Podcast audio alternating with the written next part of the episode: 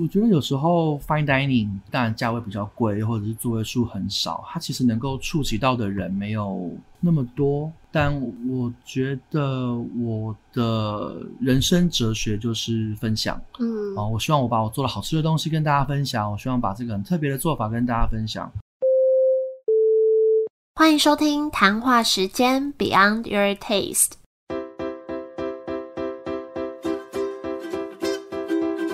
我是佩佩，将会在这有温度的谈话时间里，挖掘美味餐厅以外的每一份小巧思与温暖故事。今天很荣幸邀请到 Masa 的共同创办人一山先生来跟我们分享 Masa 这个品牌。不知道大家有没有听过或吃过这家店，因为还蛮有名的，所以真的很开心可以请他来分享。而且他在开这家 Masa 之前就开了一家日式餐酒馆的品牌，叫做山南。虽然我们今天不是要介绍山南，但我们这集录音的位置就是在山南的店里，所以啊、这个环境很棒，也非常吸引我下次去光顾。那在录音之前呢，我也有去吃过 Masa，觉得真的很好吃，也真的让我回想起在美国吃到的 taco。那等一下呢，我们会聊到 Masa 的命名由来、玉米面皮的制作过程，因为他们的玉米饼皮都是手工制作，还有很多关于为什么要开这家店呢、尤其本来在米其林餐厅工作的他，为什么会开这种比较偏平价的店？那我们就欢迎一山先生来跟我们分享。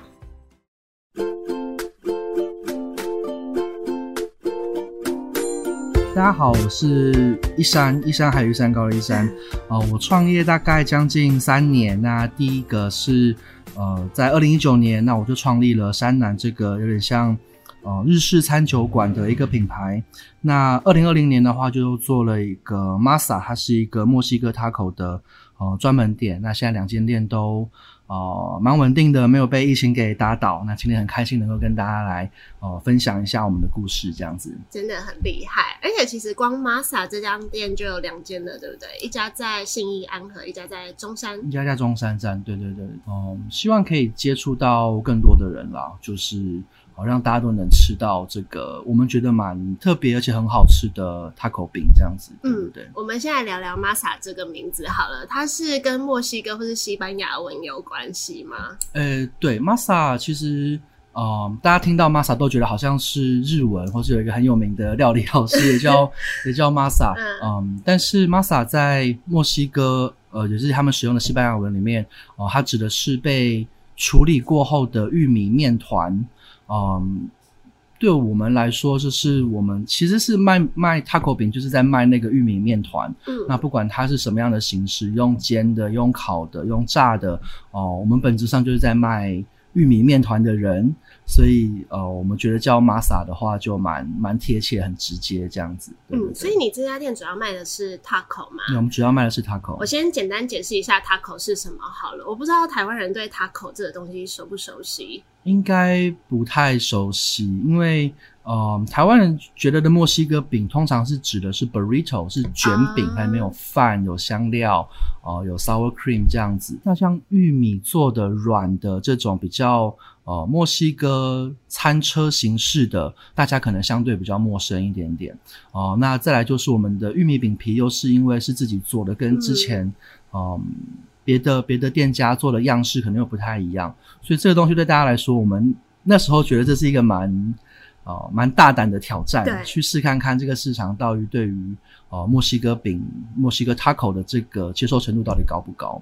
哦、试验起来，我们觉得大家还蛮喜欢的。啊，真的吗？对对对对，嗯，所以 taco 它就是用玉米饼皮，这个皮叫做 tortilla。托呃叫 tortilla，tortilla 啊，对 tortilla，tortilla，对对要要发对 它叫 tortilla，对对对。那它有分传统上它有分玉米的，或或者是面粉的，啊，那就搭配上肉，然后一定会有的 salsa，是然后还有百分之九十九都会放洋葱跟香菜。对他们来说，这好像就像我们的贡丸汤上面要撒一点香菜、白胡椒，对对对就是那个味道就是一定在的这样子。嗯对对对对通常吃的时候，因为它就是一个手掌大小的一个圆嘛，对对对你把你刚刚的像馅料放进去，通常吃是会折起来？它通常会折成一个 U 型。这吃的时候其实蛮有趣的，它有很多影教学影片，吃到很狼狈，很狼。狈，对不对？它其实要维持一个水平的饼的样式，嗯然后不要去转饼，是转你的头，所以你的头应该要侧着去吃这个，然后这样子汁就会从另外一边对对对流出对对，所以是这个是要练习一下。但我自己吃也是每次都吃的乱七八糟，但我觉得这是蛮蛮好玩的事情，就是还是就是他们的对对对习俗，最后就是要对对对用手抓那些馅，要把它对对对，吃完我也我也。觉得是这样子。那你们店里主要有卖哪些口味啊？哦，我们现在店里大部分是以玉米饼皮为主打。那台湾人对于牛肉跟猪肉的其实有很多蛮高的。那我们之前有测试过牛舌、嗯，呃牛排，然后还有牛夹肉。那猪肉的话，我们有做过蹄膀腿裤，有做过猪耳朵，哦、还有做过猪梅花跟猪五花，就不同的香料、不同的部位的搭配这样子。那像海鲜的，像呃，我们有做炸的鱼跟香料的煎的虾，嗯，他们的销售都还不错哦。嗯那当，然就是很多人会来问说有没有做素的，嗯那素的我们也是尽量配合这样子，所以我们现在也有三款素的是呃豆腐、杏鲍菇跟炸花椰菜。嗯，那像现在有些人对于呃肤质过敏这件事情，他们很在意，对不对？我们的玉米饼是 gluten free，也就是完全不含麸质的，对对，它里面都是玉米的淀粉跟跟盐巴，就这样子。哎、我想问，对因为美国还蛮盛行 gluten free 的嘛，对台湾也是吗？台湾有蛮多人来问 gluten free 真的东西，有台湾人啊我以为这是因为体质的关系，所以美国人可能比较有这一类的过敏源。嗯，好像是过敏归过敏，但少吃那样的蛋白质，哦好像也有人觉得这样对于比较健康身体是比较健康的。但我我我个人的看法是因为我我是吃稀饭跟面筋长大的，所以对对对对 gluten free 我觉得还好，但是还是有这个市场啦，我觉得还是有这个需求。这样，了解。你刚刚有提到你们的玉米饼皮都是自己制作的对，这算是你们这家店最大的特色吗？对，我觉得这是我们的唯一的竞争优势。嗯，哦、就是我们很认真的、很认真的把那个饼皮给做到我们能够做到的最好。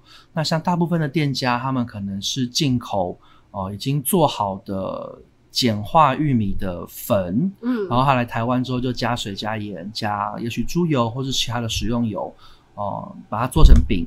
那我们的话是从台湾种植的，呃，它不是有机，它是友善种植，它还在转型当中。哦、它做的台湾种植的玉米干燥，那我们从碱化的过程开始，所以哦、我们会加呃碱性液体，然后煮、浸泡，哦、洗干净，把它磨成碎的面团，呃，嗯碎的粉，然后要磨两次，因为比较细，比较，因为我们不要三八，所以我们想要把它做的再细致一点点。嗯那呃，再加入猪油、加入水、加入盐巴，做成面团。嗯光到这一段做到面团的话，大概需要三十个小时。这些都是在你们就在我们厨房会做，哇对对对，每天每天都要煮玉米，每天都要压、哦呃，就是玉米饼皮这样子，然后一直到面团了之后才分解成小的面团，然后把它压成饼，然后一片一片煎。所以你说这种纯手工的东西，就是没有什么机器的帮忙在里面，都是人手工的，就像手工挂包、嗯或是手工拉面，就是真的有一个师傅在那边拉这样子。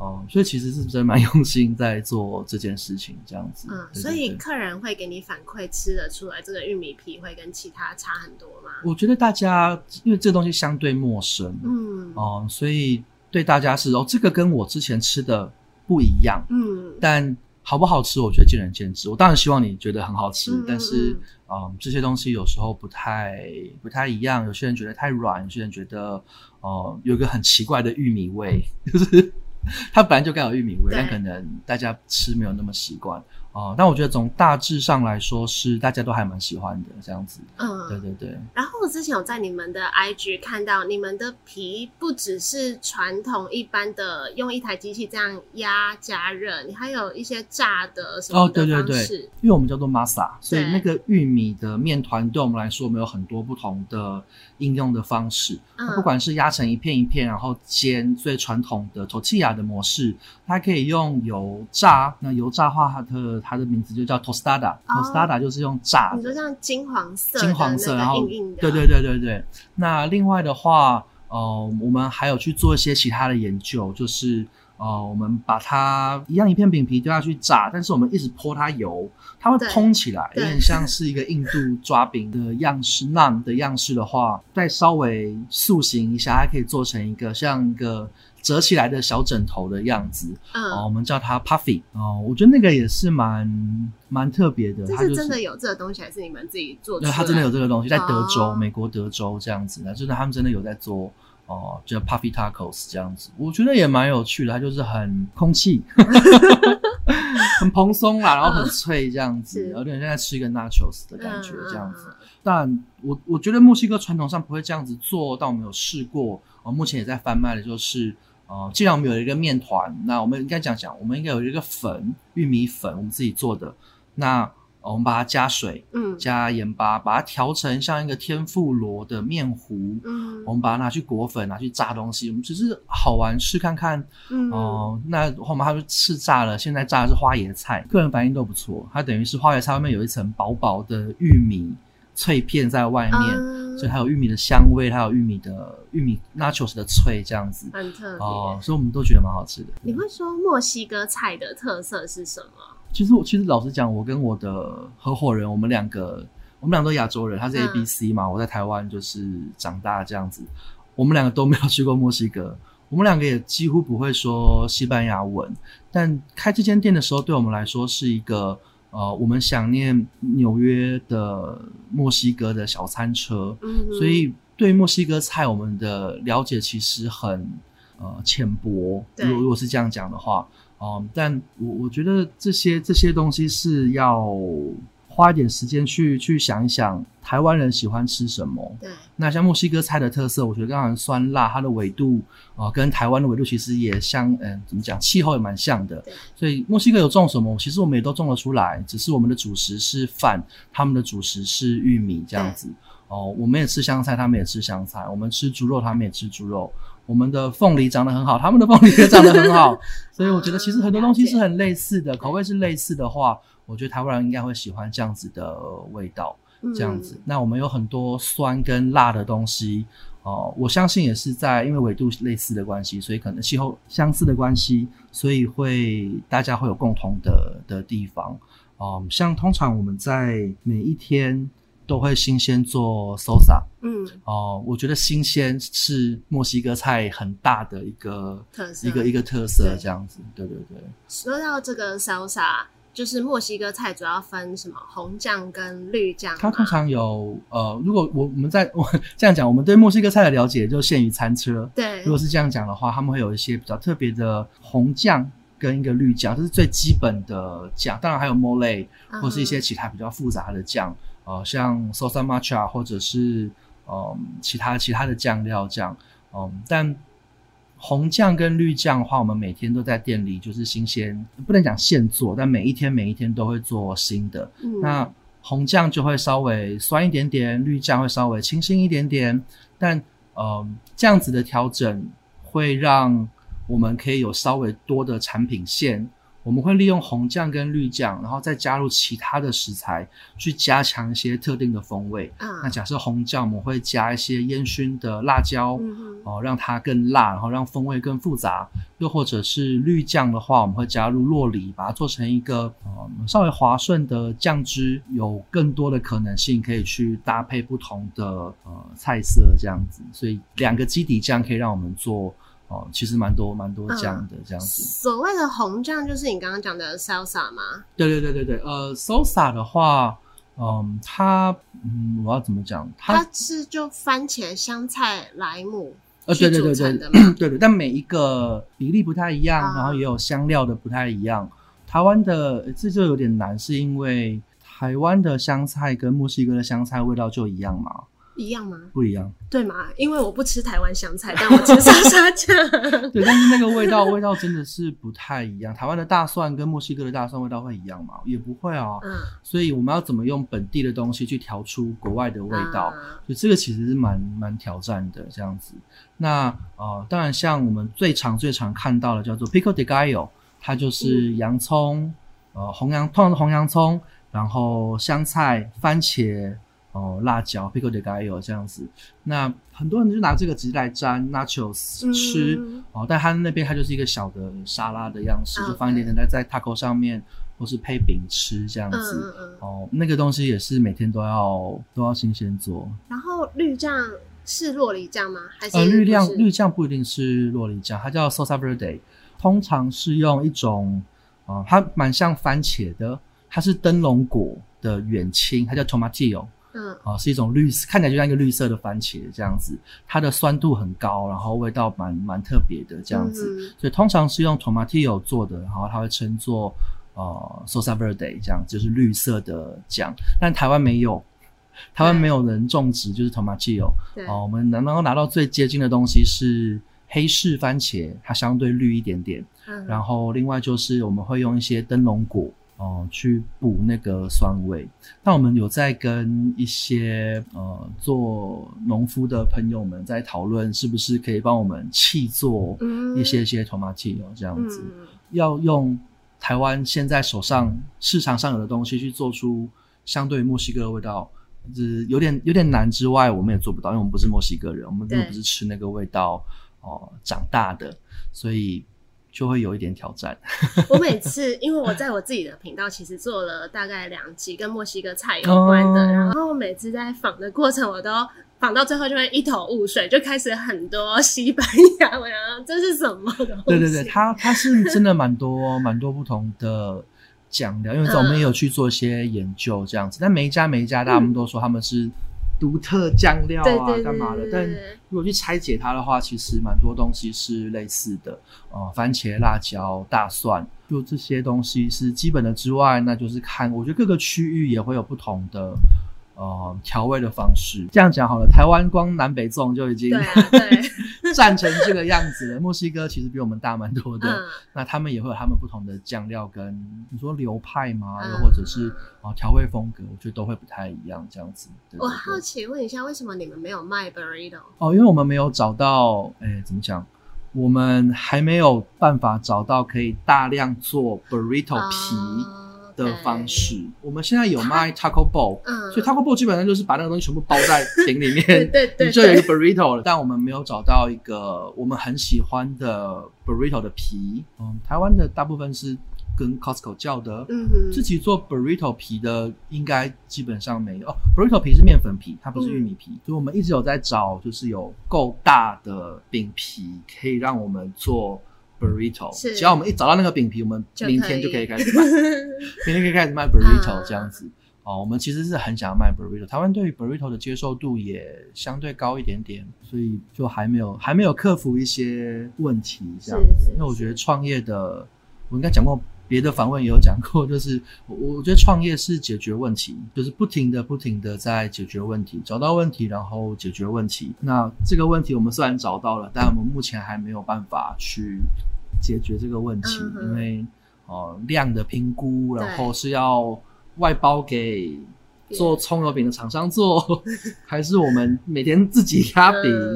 哦，我们要压两种饼的嘛，就是呃，我们的厨房付应付应付的过来，我们要怎么配送，或是中央厨房就会产生更多的问题。嗯，真的，对对对，我觉得你刚刚讲的蛮好，就是创业是解决问题，这点其实也是我从访谈这么多创业者身上得到的一个共同点。你刚刚有提到，你因为在回到台湾，想念在美国吃到的 taco，你觉得除了这个原因，还有其他原因想在台湾开 taco？口店吗？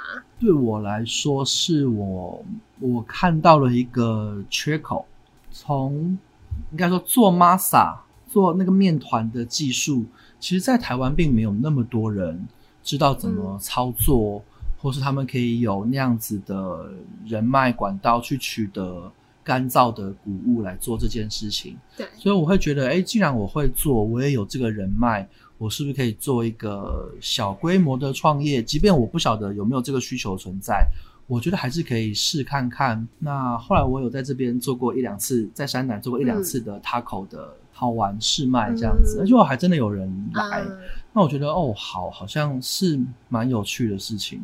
那呼应前面讲的，就是解决问题的话，我觉得我碰到的问题是我在台北找不到我很喜欢的 taco，是，就是要么你就是可能很远，我要么就是你一个礼拜只开一天，嗯 要么就是我觉得这东西就不太好吃，所以我觉得既然台北还有其实有蛮多 taco 店的哦，对，那他们都可以活得下来，那他们也都有他们想要解决的问题。那他们没有解决的问题，是不是我可以做一些什么？这样，所以我会觉得可以想要试看看啊、呃在台北做 taco 这件事情。嗯对对对，你是去美国才接触到 taco 的对，没错。因为我其实一开始在那边接触到墨西哥菜，我没有很喜欢呢、但是我是越吃越觉得我很想念它。越开心对不对？对，应该说一开始我会接触到墨西哥菜，是因为我一开始的室友是德州人，嗯他常会做类似的东西。对，可是他们很喜欢加豆类的成分，然后我不喜欢那种东西。因为华人不喜欢咸的豆子。对对对对对，所以我去你们店的时候 看你们的菜单，就确实很因地制宜。没错，呃，其实其实我们也要想要放，但是台湾人对咸的豆子真的好像嗯，有点下意识的抗拒这件这件事情。就是可以吃，但是不会自己想要吃。就你放进去，我会把它吃完，但我不会主动点那种 用便当菜的对对对，的的感觉。我当初接触墨西哥菜是我去念美国厨艺训练学院的时候，嗯哦、它里面有一门课是每周的菜，嗯他就讲北美、南美、中美的菜，那就有一天就是应该有三天是墨西哥。那个学程蛮有趣的是，你每一堂课其实你都是做菜给别人，给对外供应的。嗯你会有你的学长学弟来那边跟一个真正的餐厅一样来刷卡换餐。哦、墨西哥的那三天大排长龙，哇，如果我们做的是巴西菜，可能没有那么多人来。但如果那天是三那三天是墨西哥的话，嗯外面排队要吃 taco 的人哇，排很长，大家会特别问那个很 taco 酷欸来。那时候我对于墨西哥菜没有那么呃有兴趣，我觉得哦蛮有趣的。那我在那边也学到呃一些技术或是一些风味调配。那真正有兴趣到是一天凌晨三四点下班的时候，有开了只剩 taco truck，啊，就转角的 taco truck，那个对我来说是我每天晚上都吃我家巷口的 taco 这样子，就那个回忆对我来说是很有跟我的生活连在一起的这样子，嗯所以那个是会蛮蛮想念那个味道这样子。嗯，因为我那个时候我就很好奇，就是这个东西到台湾到底有没有发展？不过刚刚听你这么说，就感觉还是蛮有发展性的。我觉得蛮，我觉得还蛮有发展的。那台北现在虽然只有两间，哦、也许可能台中、高雄，我觉得都还有潜在的可能性。然后你原本算是高级餐厅的主厨吗？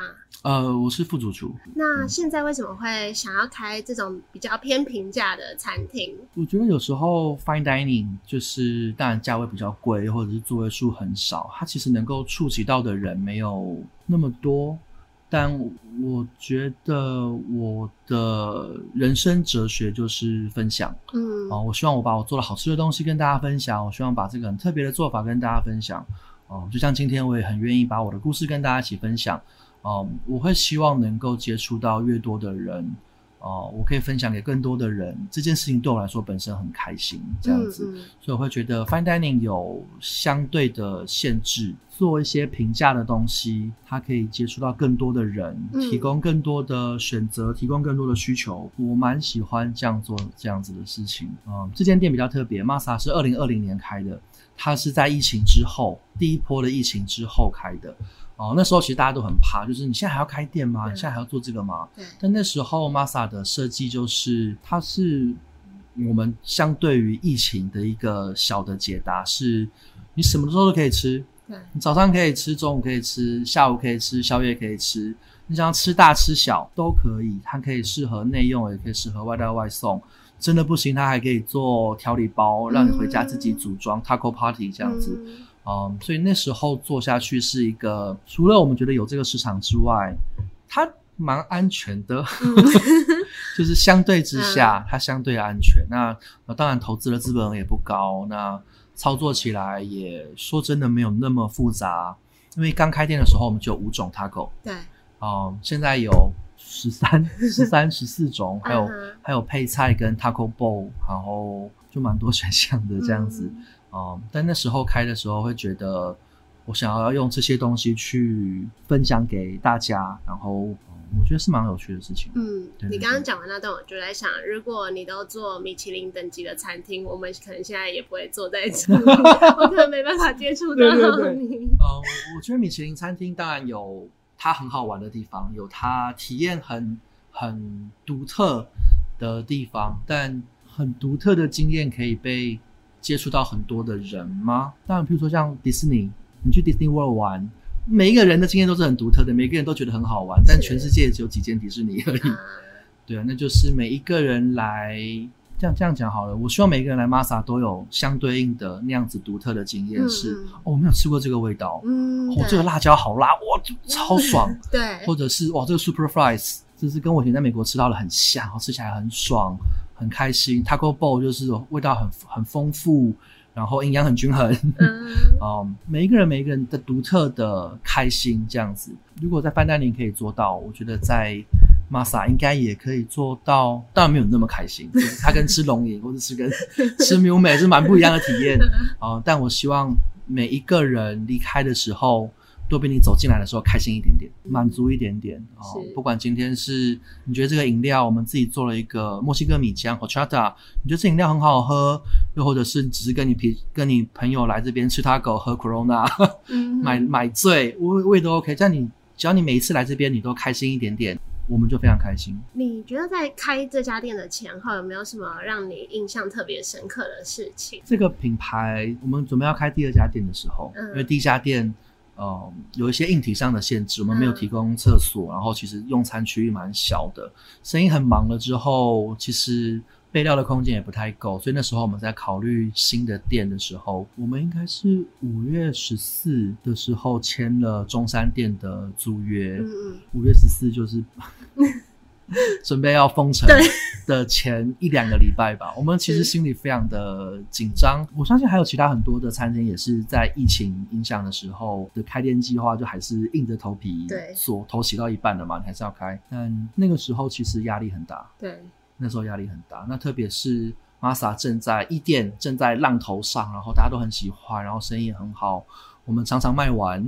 嗯 但疫情的时的影响，让二店蛮辛苦的。嗯我觉得那时候大家都很辛苦啦，但那时候我们还多了一家，等于多多生了一个拖油瓶这样子。嗯 那这个这个拖油瓶就拖了蛮久，现在比较上轨道了，我觉得是蛮蛮深刻的的记忆这样子。现在现在回头来看，好像是恍若隔世，就是我们两个可以现在可以坐在这边讲话，这件事情本身就很很神奇，因为相较于几个月以前，真的没几个月，不到半年以前，大家是风声鹤唳哦，你打疫苗没？你打疫苗没？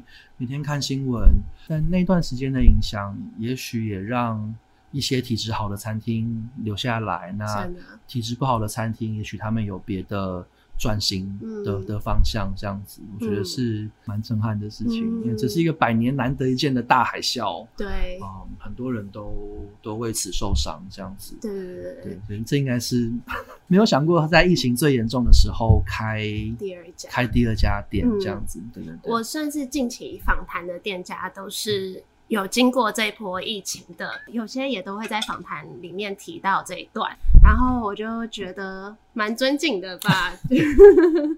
那时候是大家大家都很辛苦，大家都在找呃不同的路。就像山南也有做外带外送，Martha 是它本来就适合外带，所以嗯它其实在疫情期间相对稳定。嗯只是在疫情的时候，你不会去宣扬说：“嗨，我开了第二家店，大家赶快来吃饭。”啊啊、所以他花了点时间让大家认识，就是中山店这样子。希望不要再经历一次。你有没有什么想对 Masa 的顾客或粉丝说的话？我我觉得非常大，谢谢大家愿意支持 Masa。那疫情期间呢，餐饮业很辛苦，我们背负很多压力，很感激大家的支持，让我们可以撑过这段时间。那我们会继续努力做好吃的 taco 跟大家分享。非常谢谢今天一山先生精彩的分享，也祝福你们每家店都很顺利，有机会再请你来分享更多经验。好的，好的，没有问题，谢谢大家，谢谢谢，拜拜，谢谢。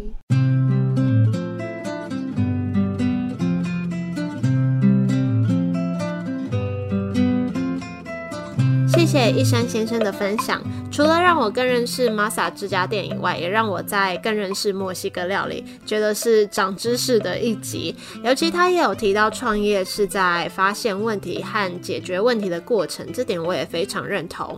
而且其实，在录完音的时候，一山先生他也私底下跟我分享很多关于创业和经营的一些想法，比如说当一个经营者的思维和在当厨师的思维是不同的。那我觉得就是一个很热心的前辈在跟。我分享这些过程，就跟他节目中提到他的人生哲学就是热爱分享一样。那如果想吃吃看 Masa 的 Taco，它目前有两家店在台北，一家在捷运信义安和站，一家在中山站。那它的地址跟 IG 还有订购网站，我都会贴在这集连接，还有这集也有写成文章放在官网上面，连接也都在这集简介。那大家如果有真的去吃吃看，也记得来跟我们分享你的心得。有任何问题或想法，也都可以到我们的 IG Beyond Your Taste 来找我们。那最后也谢谢。且正在收听的你，喜欢这集节目也都可以帮我们分享出去，也可以在现实动态标记我们，让我们知道你的想法，或是到 iTunes Store 帮我们留言评分。那下周四我们会邀请到一家很精致的法式甜点店，我们就下周再见喽，拜拜。